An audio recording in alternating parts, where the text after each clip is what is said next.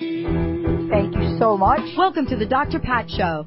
Talk radio to thrive by. Thanks. Powerful, inspiring, and coming to you live, bringing you stories of people like you and me, busting through and living life full out. Get ready to dare to wonder what your life would be like if you knew you could not fail.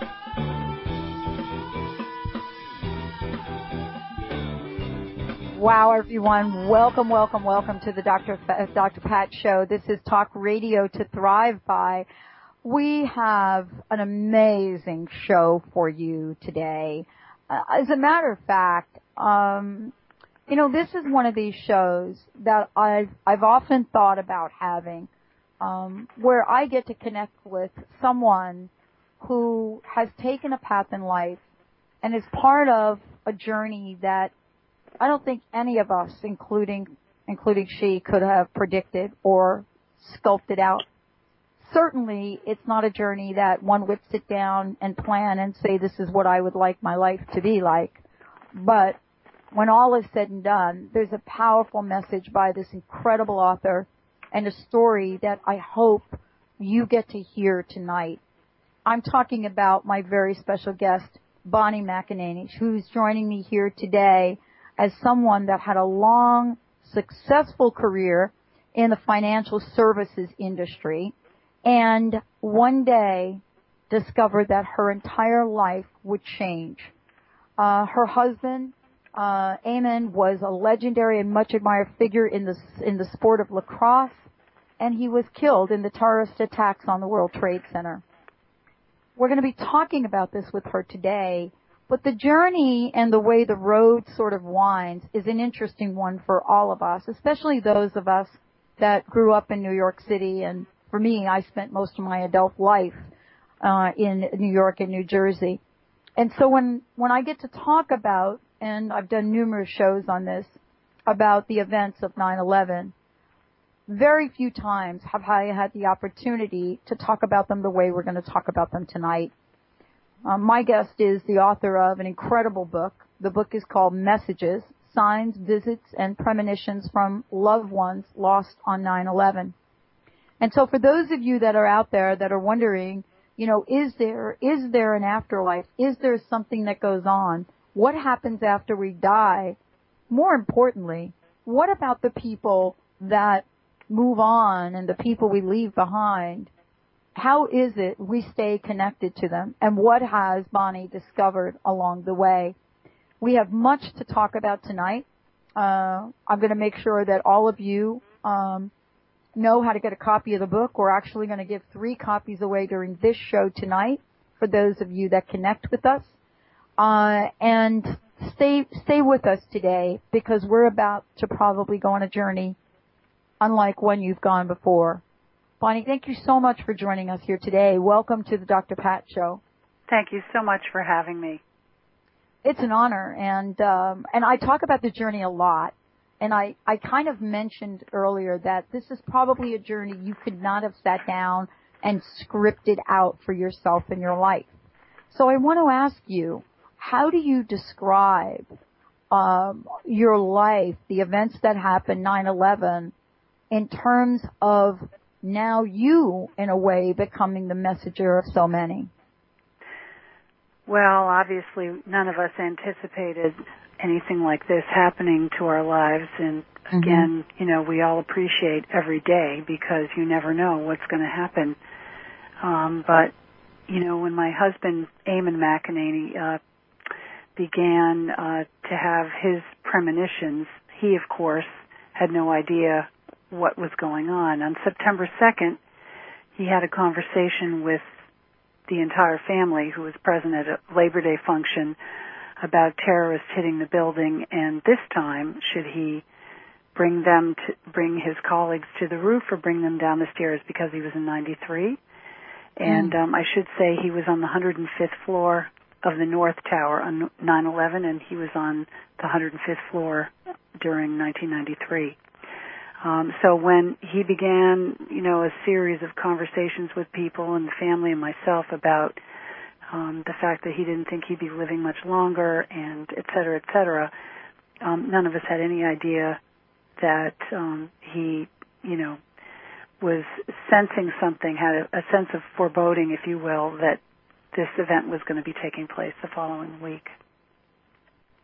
I mean, I, I it's hard for it, it, it. I guess looking back now and talking about this is one thing, but I can only imagine what this was like for you, sitting there listening to Eamon talk about this experience that was going to happen. I mean, did you have a sense of that, you, know, of conviction that he was right? Or like most of us, we, we don't really think about these powers that one might have. What was your sense when he, when he was talking with you about this? Honestly, I thought perhaps he was sinking into some sort of clinical depression. I had, uh, you know, no idea that he was actually, in a way, predicting something that was imminent, of, you know, half a week later. Um, it was just amazing, you know, and actually after 9/11 happened and he was killed, um, it, it took a couple days before I really started to think, oh my gosh, he must have known, you know, something was was imminent, and so many others. Um, I interviewed nearly 200 people, um, most of whom were associated with someone lost on 9/11. So many people had this sense of foreboding, this feeling that they had to, um, you know, finish tasks tasks that were left undone that you know they weren't they their moods were changing. Family members would tell me they were just not the same. They were feeling you know out of sorts. Um so something clearly was going on with many many of them prior to the event itself. Isn't that you know part of the the fascination in all of this for so many people that you know you actually had the courage to go back and speak with folks because you had a sense of something else going on here but of course, you know, you had your husband that was telling you something was going to happen, and then in fact it did. I mean, that has to be life changing in itself, especially, I believe, for someone like yourself, you know, who had a very different life before this. Well, yes. I mean, I was working full time. I, I ran a business for a large financial services company, and I was commuting to work. We'd have four children, and you know, we had an, a normal kind of family situation where we had a routine every day and we'd get up and go to work, the kids would go to school, that kind of thing. Um, yeah, uh, I have to say I was extremely skeptical of, you know, the spiritual side of things, although I'm Christian and I went to church, I really didn't, um, you know, I mean, I'd listen to things, but I didn't really believe a lot of it until, um, even past the premonition side, the spiritual uh, experiences began, and I began to talk to others who had had similar things happen. So it's amazing, you know, life can change. There's there's always a turn or bend in the road that takes you to a new perspective, and that's how I sort of felt after this entire thing occurred. Hi, Bonnie. I want to ask you the question about your perspective, and I and I guess this is more kind of a body, mind, spirit question. You know, I know where I was on 9/11, and certainly um, not even close to the experience you had, but you've had some time to not only just reflect, but to write about some very, very powerful things. You know, how would you describe your journey? What would you say if I would ask you the question, you know, what has what has this this road been like for you and how have you personally changed since those early days? Well, no longer do I believe that death is a permanent event. I've seen enough evidence now that leads me to conclude that if you truly love someone, the relationship with that person continues even after they die. It's just different. And I don't think I ever would have, you know, admitted or felt that I had a sense of that prior to this this event and all of the various conversations I've had with people in the book.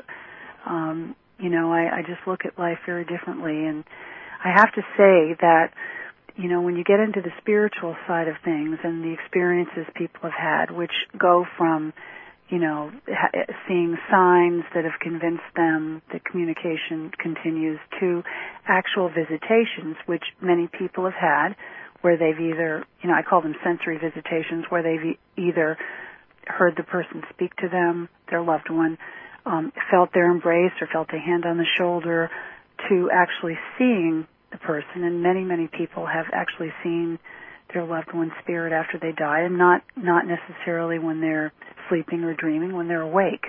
Um, this this has all been profoundly impressive to me in the context of changing how I look at everything. And you know, Hollywood has a way of making you fearful of these kinds of things. Um, we certainly, as humans, fear the things we don't understand, or we say that you know it's it's not true or whatever. Um, but the book is not about converting skeptics. It's just about sharing stories of faith and of love and of connections that, that don't end. And, you know, I mean, I think it's all incredibly positive. I, I'm, I was really struck by the quote that, you know, uh, I get many books that come across my desk, as you can well imagine. And, you know, mm-hmm. Bonnie, I was really struck by the quote that you used from St. Augustine. Right out of the right. gate, you know, the quote is, faith is to believe what you do not see. The reward of this faith is to see what you believe. And I wanted to ask you how that particular quote rings true to your heart and your story and your own experience.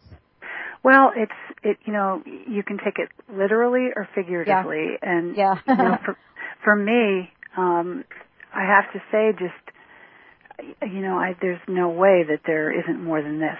I mean, there's just no way. I, this this uh, exercise that I've gone through, this journey as you describe it, of, of five years actually, from the time I began to the time the book came out, um, has convinced me without any doubt that there's far more than this, and it's all wonderful. And you know, the thing is, being human, we don't understand the rules. Why one person sees signs at one point, another person doesn't you know what we just can't possibly process how this all this whole phenomenon takes place but um you know you, you sort of navigate the stories and think about them and determine what you believe as an individual because spirituality in itself is a very individual thing. It's not necessarily religiously based.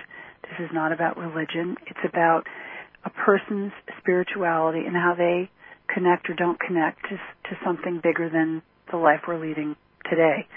Um, and there's nothing other than a positive component to it in terms of how I view it based on the multitude of stories that have been shared with me. And you know, this is I want to just to make sure that everybody knows uh, you're going to be hearing a lot about this book, and certainly about my guest Bonnie McEneaney joining me here on the Dr. Pat Show tonight. And the reason that um, I'm so thrilled to be able to share uh, this book and her message with you is because it's a message that goes out to many people that are experiencing so many things, Bonnie, that most folks have told us, you know, was crazy. We're out of our minds. You know, you, what is that? Looking for signs. What are you talking about? And so this had to be sort of a challenge for you as well at some point to finally say, wait a minute. You know, there's something going on here that is a bit unusual, but I ought to pay attention to it. Well, that's exactly right. And of course, you know, I've had only three spiritual experiences since September 11th. They were all profound. They were all wonderful in terms of how they impacted me. Other people have had many, many more. They've had very different experiences. I haven't had a, a personal visitation like many, many people ha- have had, but I can say that it's not the power of any one story or any one set of circumstances. It's the collective power of everything that's represented across the, you know, across the line with, with regard to so many different individuals. And even after the book was published, the numerous stories that are now coming in. You know, every day I get so many stories um, emailed to me and sent through the website, which is messagesbook.com. I'm collecting more spiritual stories. And it's just profoundly wonderful to have so much confirmation that yes, this is happening. And to your point, there isn't one person that I interviewed that didn't say, you know, I'm not crazy. This really happened to me. And I would answer, I know. Um, you know, don't worry about it. You know, everybody says the same thing. So, you know, social norms are such that intimidate individuals in a way that they don't necessarily feel they can talk about these kinds of things. But they shouldn't feel ashamed or afraid. This is all positive. It's it's sort of a response to the one question that every human on earth has asked, and that is, what happens to me when I die? What happens to a loved one when I die? And certainly we don't have a, a you know a, a literal response with great detail to the question, but you know implied through all of the stories is a positive answer to that. You know, one of the things also you talk about, and I want to really talk to uh, talk to the to, to what enormous opening the events of 9/11 have had for people. Your story definitely, and we'll talk about you what you refer to as the four ways the rest of us can try to be more spiritually open to communication from the dead. But I, I wanted to ask you, in a lot of ways, 9/11 certainly uh, created a whole new level of fear for the world. In other ways, some folks believe that it opened the, the door to a level of spirituality that didn't exist before. And I wanted to ask you about that, on how you feel about both of those, uh, both of those are uh, two points that folks are making. Yeah, well, in response, I would say a couple things. First of all, okay, the spiritual stories that you know that I've heard and that have been sort of coming coming to the forefront are not unique to 9/11. You know, mm-hmm. this has been happening since the beginning of time. It happens all around. It has nothing to do with the nature of the event or the event itself. What's unique about 9/11 is a lot of people were killed on one day. And because of that and because of the fact that you know, my husband was part of Cantor Fitzgerald and they lost the most people of any one company and he had been there for so many years. I already knew so many people that, you know, the, the wives of, of, you know, the men that worked with my husband, for example, many of them, um, you know, was not you know difficult for me to start the process of what what's happened to you. Have you heard or you felt something or did you see something? It it evolved out of a, an early conversation with many of them. Did they know anything about you know you know if um did they get any conclusive information on our husbands? Because at the very beginning with 9/11 you know everyone was considered missing and on 9/11 we didn't get any feedback from the city that um, led us to believe that, you know, even though we feared the worst, that you know our loved ones were were dead. Um, you know, so we went on for about 48 hours where we all categorized, probably because we wanted to more than anything, that our loved ones were missing and not, you know, had not been killed and we were following you know leads and we were doing everything in similar fashion calling hospitals calling burn units as far away as canada. Anytime there was a lead we'd follow up. So the initial conversations were all about well have you heard anything? Like what can we do now? And and they evolved as we slowly became you know more in the camp that you know there probably isn't anything positive coming from this. You know we're not going to hear anything that's going to change our view you know, probably they, they were killed. Um, and that is when the spiritual side started to take, take root and other stories began to be shared about doves on someone's window or a voice that was heard or something. Do you know what I'm saying? Absolutely.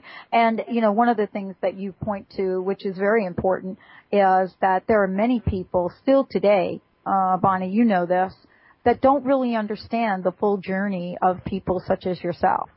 Uh, they don't. I don't think that we we spent time to really chronicle, you know, what happened with folks. What was it like, you know, to post someone's picture and ask, "Have you seen this person?" And and I I think that you know part of what you're sharing, and I'm, we're going to talk about some of the stories in the book, but part of what you're sharing is this wasn't one day there was 9/11 and then the next day there was ground zero. There was a journey that involved months and years for some people. And so what did you consider that place that a lot of folks refer to as limbo on earth, that place where you weren't quite sure? Well, I think the place where we weren't quite sure was in that first 48 hours. Um, you know, some people had gotten news that their loved one's body was found or what have you, so they aren't included in this. But in most cases, we just didn't know. We didn't have answers. We didn't know. And, you know, it was all such a shock because the enormity of the event on top of it. And I will add, the grief is no different than anyone who loses a loved one. Mm-hmm. You know, I certainly don't want to undermine the grief of someone who loses a husband through some other means or, God forbid, right. a child or whatever. It's just that the magnitude of the event was such that all of a sudden, everywhere you turned, all you were hearing about, because this was an attack on our nation, you know, the, the, the obvious. And, you know, I think there was a, because of that, you, you would be um, stunned just by knowing that your loved one was missing, even more stunned by virtue of the context in which that, you know, your loved one was impacted.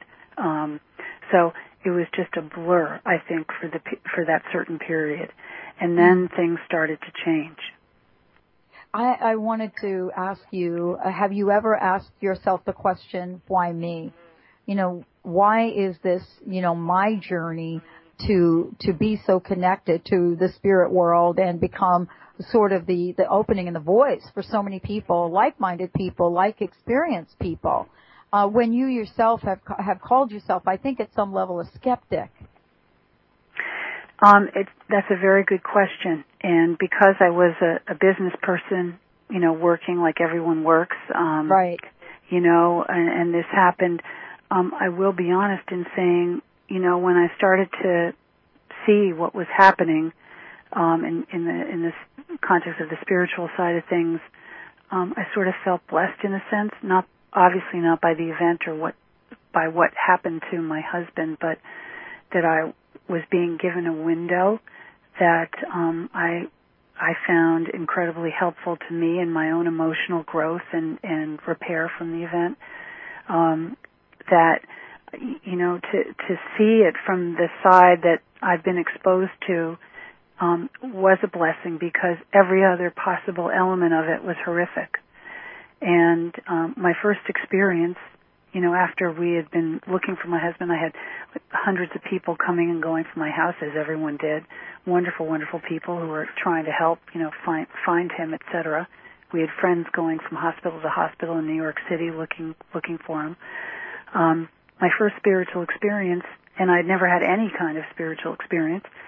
Um, September 13th, I I was so frustrated because we we just didn't have any answers whatsoever and I, I stepped out my front door and I live in New England on the East Coast and and um I live in a country setting and and um I just sort of out of frustration yelled out, "Eamon, will you please tell us where you are?"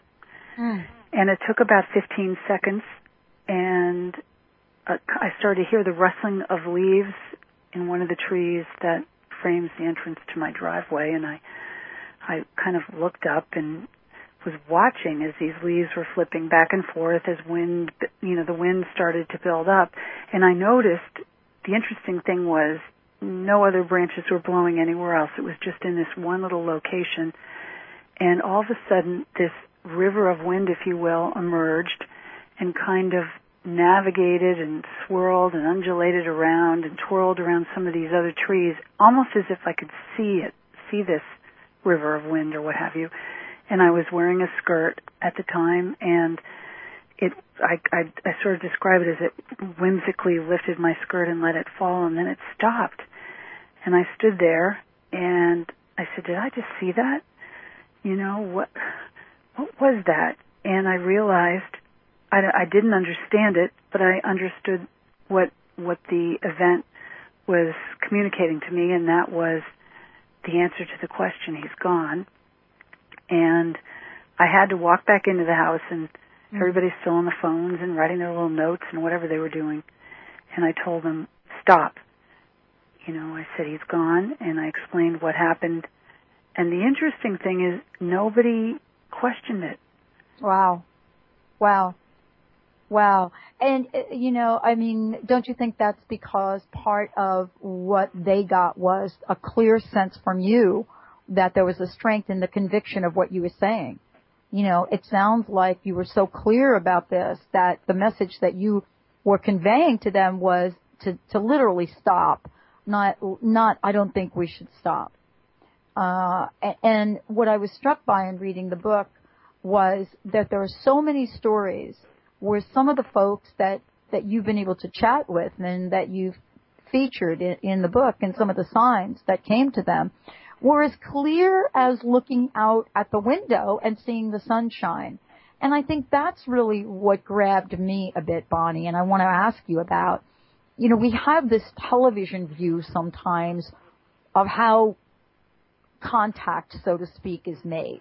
And so we get this pop culture glamorization when some of the examples you pointed to in the book were just so clear. And I was really struck by, um, and I think it was Monica who lost her husband, and maybe you could share that story, uh, where she was, um, uh, uh, had a had a new husband, so to speak, and so she was wondering about him. And you know, could you share that story with us? Well, Monica Iken is she was married to Michael Iken, and he worked for Eurobrokers, and Eurobrokers wasn't even located in the towers, and he was there mm-hmm. for a meeting, and you know, fate. Um, but yeah, I mean, she is one that actually she saw her husband's spirit afterwards, and one of many who did.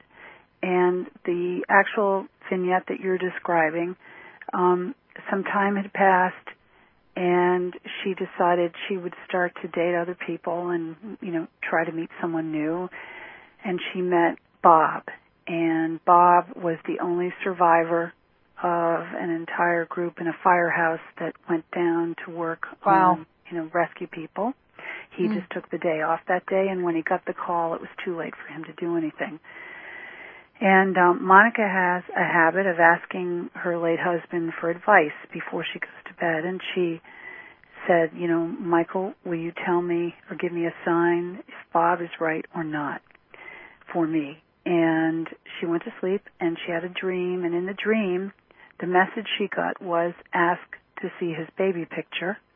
And the next day, she was in fact meeting his family, meeting his mother, etc and when she met his mother, she said, "Do you happen to have a baby picture of Bob?" And his mother produced the picture, and she was taken aback because, in very large numbers, he weighed nine pounds eleven ounces, and to her that was confirmation that he was right, and they got married. Mm.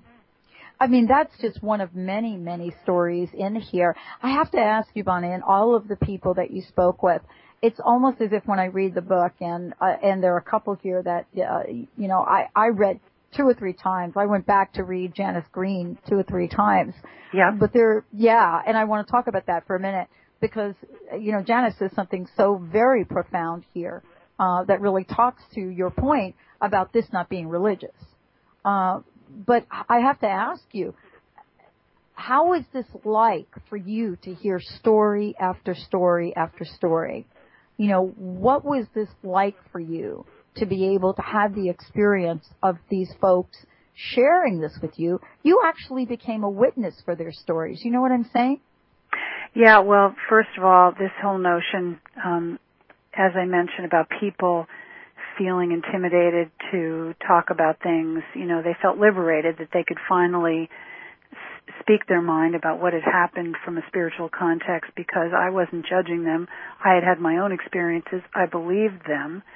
Um, and every additional individual that I spoke to, and there's, you know, many that, you know, beyond the book, believe me, um, it just reconfirmed in my own mind my own experiences and that I still have a connection myself with my own husband and you know just what a wonderful thing that you know this this notion of death that we all fear so much maybe it isn't as scary as we thought because maybe there really is so much more and it's all wonderful. It's nothing to be afraid of and you know all these kinds of thoughts went through my head.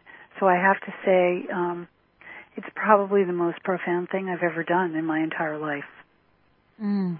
Uh, it is, I, and I have to commend you. I'm so, I'm so honored that you're joining the show tonight, Bonnie, because um, first of all, the way that you've written this book truly honors the people that have passed, as well as the people that um, you know remained here to really open the door for all of us to understand that there are signs, there are messages, and they come in so many different ways. I think that's what I was really struck by in so much of this. So much of what we would just completely not pay attention in any given point of the day may be a sign. And I wanted to ask you, how do we get better at paying attention? First, you have to be really open to it. Mm-hmm. Um, you know, and, and the thing is that when you lose someone you love, because we're human, I do believe we still have to go through the various phases of grief. Um, I can't remember the order, but you know, denial, anger, you know, the extreme sadness, that's all part of the human condition. Um, but I have found that those people that have had these types of spiritual experiences, th- the impact on their emotional healing and growth has been so significant. Um, you know, they feel so much better about everything because of what they've experienced. So I'd say are you concerned about a specific health issue? Do you want to know what causes it? Are you ready to tap into the inner wisdom of your body and listen to what it is telling you? It's a scientific fact that your health condition, present circumstance, and excess weight are not the result of your diet, exercise regime, or genetic makeup. Your thoughts, feelings, and emotions all directly and specifically influence all your body functions, including heart rate, digestion, and organs. Anger is stored in the liver, resentment is stored in the gallbladder, and lack of support shows up in your back. Our bodies give us clues to how we have been thinking, feeling, and acting. Dr. Cal specializes in interpreting these clues, ignites your inner healer, and guides you step by step to continuous, positive, and lasting health changes. When you change your mind, you change your life. Get in your driver's seat today. Visit AskDrKel.com. That's A-S-K drkel.com. Is your soul thirsty for love this Valentine's Day? Fill it up with Aqua Mantra's I Am Loved water and feel the love with every conscious sip. You attract love into your reality when you're overflowing with love from within. Pick up a case of Aqua Mantra's award-winning premium natural spring water that flows from the abundant streams of Mount Palomar, California. Now in our brand new biodegradable and recyclable bottles. On sale at aquamantra.com forward slash I am loved. And know you are loved. Ladies, are you living an inspired life? Do you yearn for a more passionate, dream-filled life? Here's Linda Joy, founder of Aspire Magazine, and she has a gift for you. Aspire has launched its Mission to Inspire initiative with a commitment to give away 100,000 one-year digital subscriptions to women around the globe. Every subscription comes with a multitude of free gifts from our team inspiration partners. To claim it all, go to aspiremag.net today. No purchase necessary. And live an inspired life. Ready to manifest your heart's desire? Want to know the secret to navigating life's in between times with confidence and skill? Ready, Set, Manifest with life coach Debbie Lacey offers real tools to coach yourself through the in betweens and leaps in life. Say goodbye to being stuck and hello to Ready, Set, Manifest. Visit theinspiredcoach.com and join the next Ready, Set, Manifest telegathering. You're not lost. You're getting ready. Visit theinspiredcoach.com. eCloth, the only cleaning solution you'll ever need. eCloth's fiber function does the cleaning, not a chemical reaction. Also, no paper towels or chemicals to buy, so you'll save lots of money. And eCloths are guaranteed to thoroughly clean for years, the whole time safer for you, your family, the environment, and saving you lots of money. As a Dr. Pat Show listener, get 20% off everything you order and free shipping. Go to ecloth.com and when checking out, enter Dr. Pat. You'll never go back to cleaning any other way. Reach your full potential and increase energy with the superfood of the Inca, Maca Magic. Maca naturally balances hormones, relieves symptoms of PMS, menopause, and erectile dysfunction. Maca increases energy, stamina, and endurance without caffeine. Visit macaroot.com. That's M-A-C-A root.com. Call 541-846-6222. These statements have not been evaluated by the FDA. Products are not intended to diagnose, treat, cure, or prevent any disease. Neshama Living, where your optimal health begins with awareness, grows with knowledge, flourishes with proactive solutions, and is practiced as a way of life. Neshama Living is dedicated to wholeness of body, mind, and spirit. The Neshama Living Hour is coming to the Dr. Pat Show. Get ready to regain your natural balance take control of your health and vitality and build your foundation for wellness with Neshama Living on the Dr. Pat Show. Remember, for our dogs and cats to live long and happy lives, just like people, they are what they eat. Wellness carefully selects wholesome ingredients to create food you can trust to provide the foundation of your pet's well-being. True wellness means every ingredient has a purpose in every recipe they make. You can trust the quality of all ingredients in wellness, from their source to your pet's bowl. Visit wellnesspetfood.com to find a pet specialty retailer near you. Wellness Natural Food for Pets, where true wellness begins.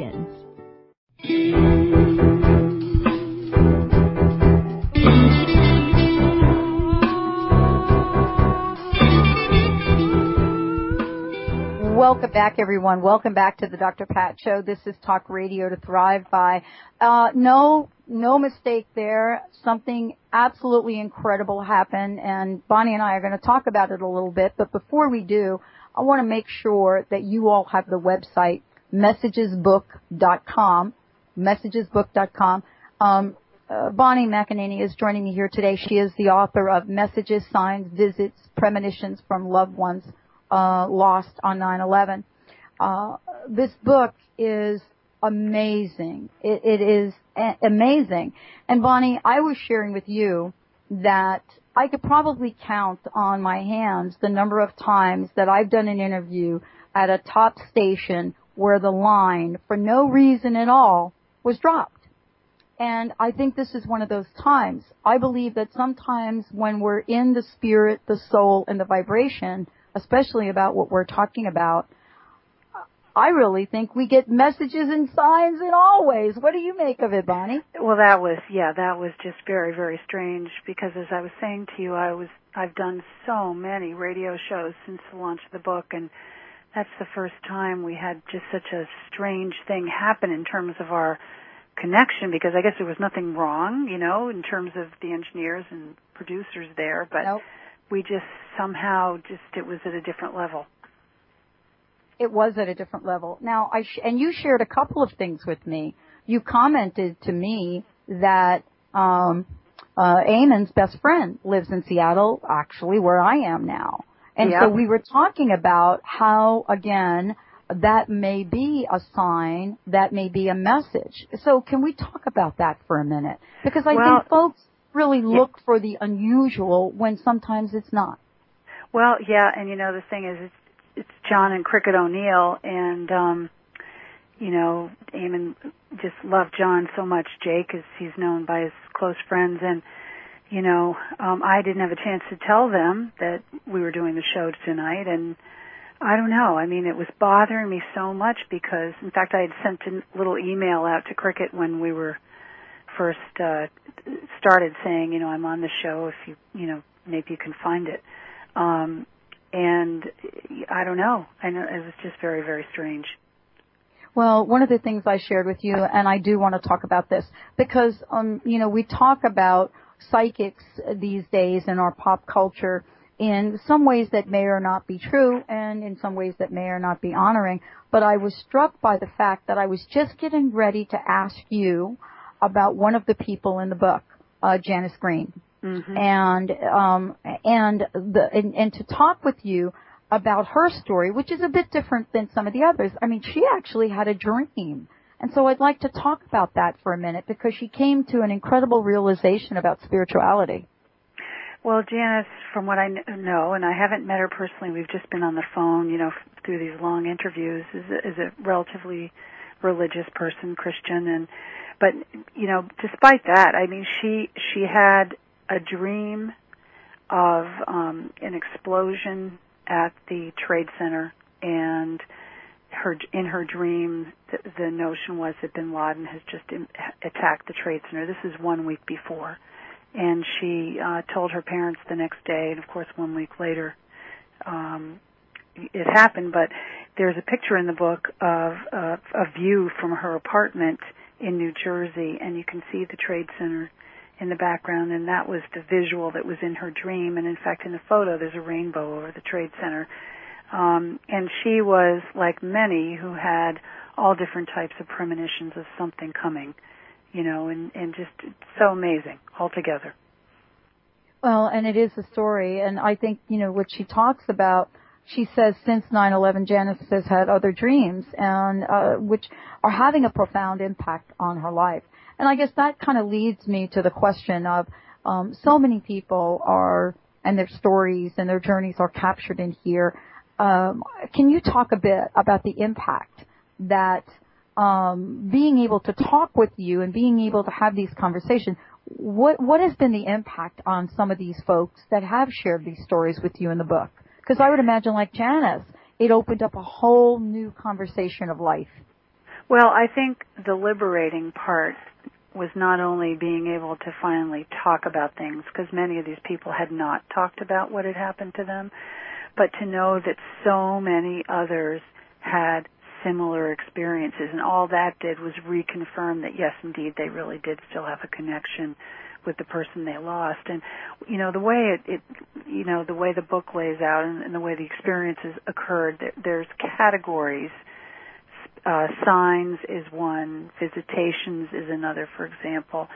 Um, some people have had so many different experiences that they have chapters dedicated to them and their families but you know, the details of each individual experience are really unique.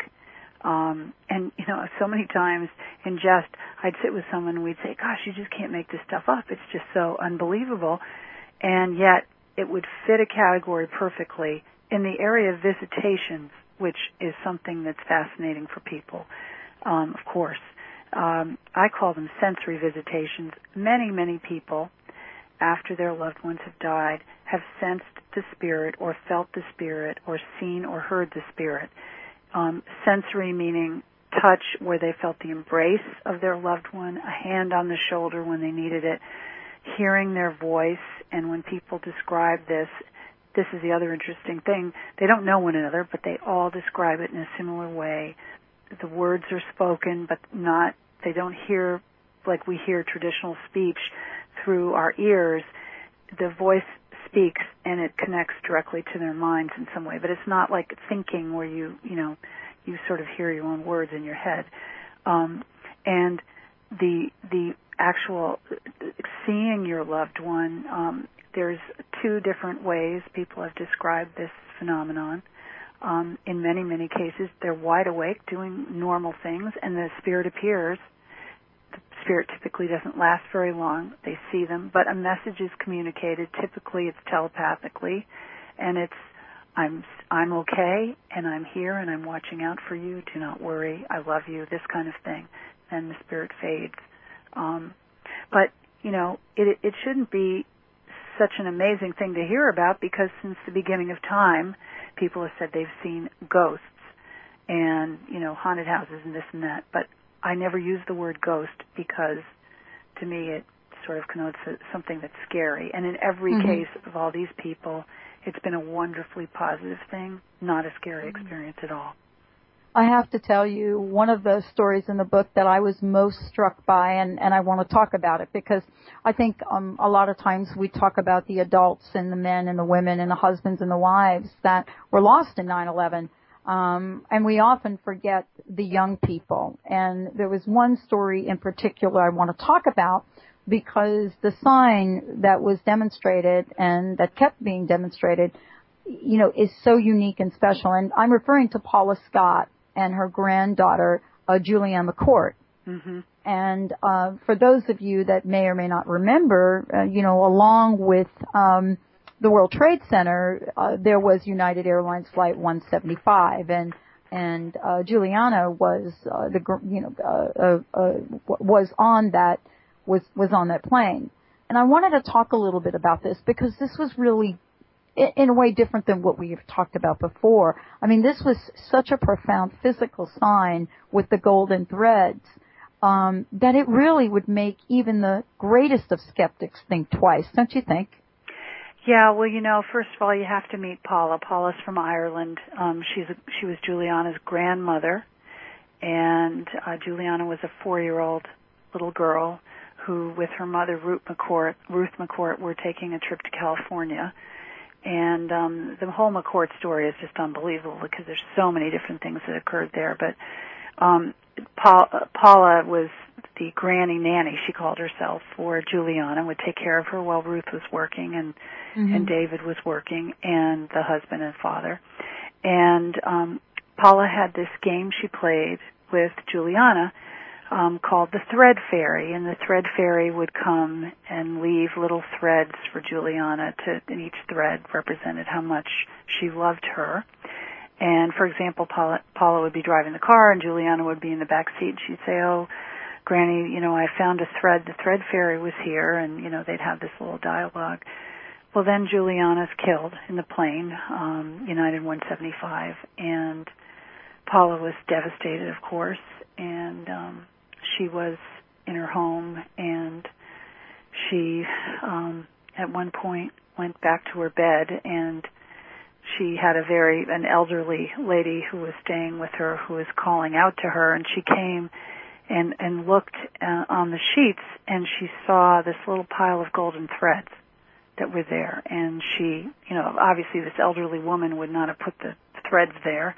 And Paula said you know this is just a magical thing that happened to her that this was the sign that Juliana was still with her and you know it's all sorts of stories like who would think of a thread fairy and golden thread and it's just wonderful wonderful uh, input to make us all feel so much better about such a horrible event. And you know the story goes on as well with Paula. I mean, it, you go on to tell the story about um, at Juliana's memorial service and the experience yeah. of of the butterflies. So I mean this this is you know kind of multiple experiences that that have happened within uh, you know Paula's uh, life and continue to happen with her. Uh, and you know these are things that I think you mentioned in the book, uh, Bonnie, that while we're talking about this in the context of 9/11, these experiences occur every day to different people. That's correct. Why is it you think that more people don't talk about it?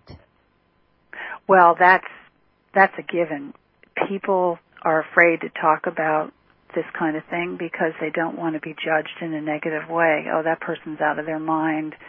You know, they're afraid to say something because, you know, the general consensus is that this stuff is, you know, just sort of conjecture and, and crazy, if you will, and um, not possible because we as humans can't understand it. Well, I've learned because I used to be the type that if I didn't get a good explanation for something, I would discount it.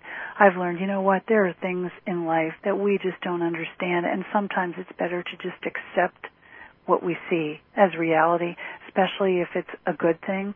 Um, you know, but with, as I may have mentioned earlier, without exception, everybody, everybody would say to me, I'm not crazy, this really happened, and, you know, um, I think it, it's a lesson to all of us, you know, that we, we challenge everything. We, you know, we have to know the answer.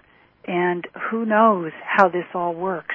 I mean, who, and, you know, I don't want to be repetitious, but, you know, we don't know the rules to this. We don't know why one person has a sign one day and the next person does, or why one person has a visitation and the next person has a bird do something totally unusual to lead them to believe it's a message from their loved one. But when you put it all together, it's it's unbelievably compelling and you know I can only think it would be a positive component to someone's life. Well, or you know, you talking with me before the show about Eamon's best friend living in Seattle, and right. then me being in Seattle and having us have the experience we had earlier in the show today. Exactly. And I think you heard Don when Don came back on. You know, what he? I mean, he was he was asking me what happened, and I have never I have never had an experience like that. It wasn't really, Bonnie, I have to tell you, it wasn't like an electrical experience. You know, we know when the internet fades or when the phone drops or a cell phone drops. That's not what happened here. literally the message I got was that my headphones were not working. I don't even mm-hmm. know if there's a message like that that exists. Right. But this is really part of a of a bigger conversation, and I want to make sure everybody listening to the show knows that um, lots of information. Go to the website messagesbook.com, and you'll find out lots of information here. Also, Bonnie, you're asking people to submit their story. I'm going to have to submit this story, don't you think? This story is a great story, absolutely. and also, we I have. Um, facebook.com slash messages book. I put in a daily inspirational sort of directive, if you will, and you can monitor what's going on with the book and with people's stories through that means as, as well if it's helpful to you. And and um, yeah, I, I just I think this is going on far more than we realize, and you know, it's just a wonderful thing. So I want to ask you now that uh, we've talked about some of the stories in the book, and I have to tell you all listening to the Dr. Pat Show right now that uh, we haven't even touched the surface surface with some of these stories. It's incredible. Um, I've had to go back and read several of them over and over and over again. I want to ask you, Bonnie, about about your life, your journey, your path. Now, are you still getting messages? Are you do you get messages about where you are today uh, and and what your role is. You know, what is you know what is what is your role in opening up the doors for people to be able to tell these stories without shame, to hold their heads up high. How do you see your role? It evolves every day. Um, I never in a million years expected that I would be on the path I'm on. Um, you know, I, I just you know, it, it's it's partially 9/11 in the sense of the horrific nature of that event, but it's also, you know, the reality of how everybody's impacted by the loss of a loved one, no matter who you are. Um, and I just feel, you know, that that if these stories uh, collectively help anybody um, get through their own difficult circumstances, navigating their own circumstances, then the goal has been achieved. I mean, the reality is that classic bereavement practices, um, where we're told, oh, you need closure and you need to move on, I think are so archaic. Um, closure is a word that I just have never been able to accept. I don't think if you love someone you have closure. This is ridiculous. And because the thesis of the book again is that, you know, if you love someone even after they die, the relationship continues. It's just different. I think if we can accept that as sort of a new paradigm for, you know, the direction bereavement should take, it would be a lot better for people in trying to regain a balance in their lives. Because I believe that that's the case. I believe that your, your loved one is still with you. It's just different you talk about it, and I believe I can't remember exactly the chapter in the book or uh, that you call it, but I do remember what you what the chapter is called. The chapter was called "Love Is Forever." Yeah, and I believe that's what you're referring to. You know, physically a body may not be here, but emotionally there is a connection, uh, this unconditional love that emerges. Is that what you're referring to? Yes, and and the, the but the fact also that mm-hmm. the, the spirit of the person is there with you in some form. We can't see them necessarily outside of the visitations people have had. Um, but I think many people listening would be able to relate to this notion of feeling or sensing the presence of their loved one.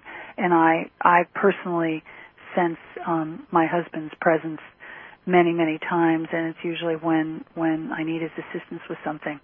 Um, and so, in that regard, I guess I'm a good example of really truly living in a in an environment where I feel the relationship is con- continued. Mm. Maybe this is time for a trip to Seattle. Yeah, that'd be great. Maybe that was a little message, uh, uh, or vice versa. Maybe it's time for me to take a trip back to to uh, or back home there and uh, visit some family and friends. Um, Bonnie, this was amazing. I, I hope you will come back. Um, you know, we're on 14 hours of live radio a week on multiple stations, and boy, I would love to have you come back uh, and and and talk with us again. Thank you so much for joining the show today. I wanted to ask you to sort of end the show for us by sharing your personal message. What do you want to leave all of us with now?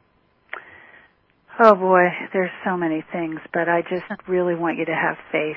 Um, I go back to this notion that you know the evidence is that death is not the end, and that um, you know things continue. They're just different, and regardless of what your religious beliefs are, it transcends all religions.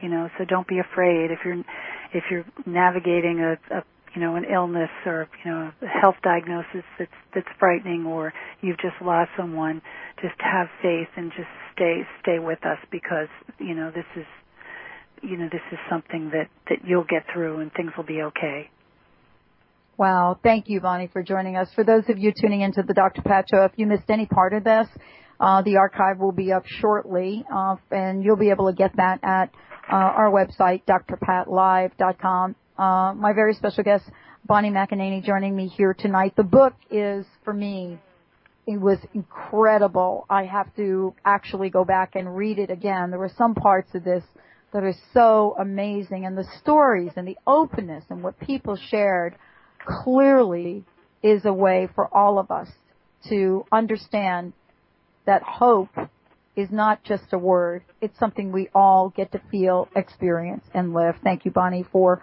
opening another door for us. Thank you so much for having me. You bet. The book is Messages, Signs, Visits, and Premonitions from Loved Ones Lost on 9-11. The website, of course, check it out. Write your story. I got to figure out how to put this little story in here for tonight. Um, is messagesbook.com.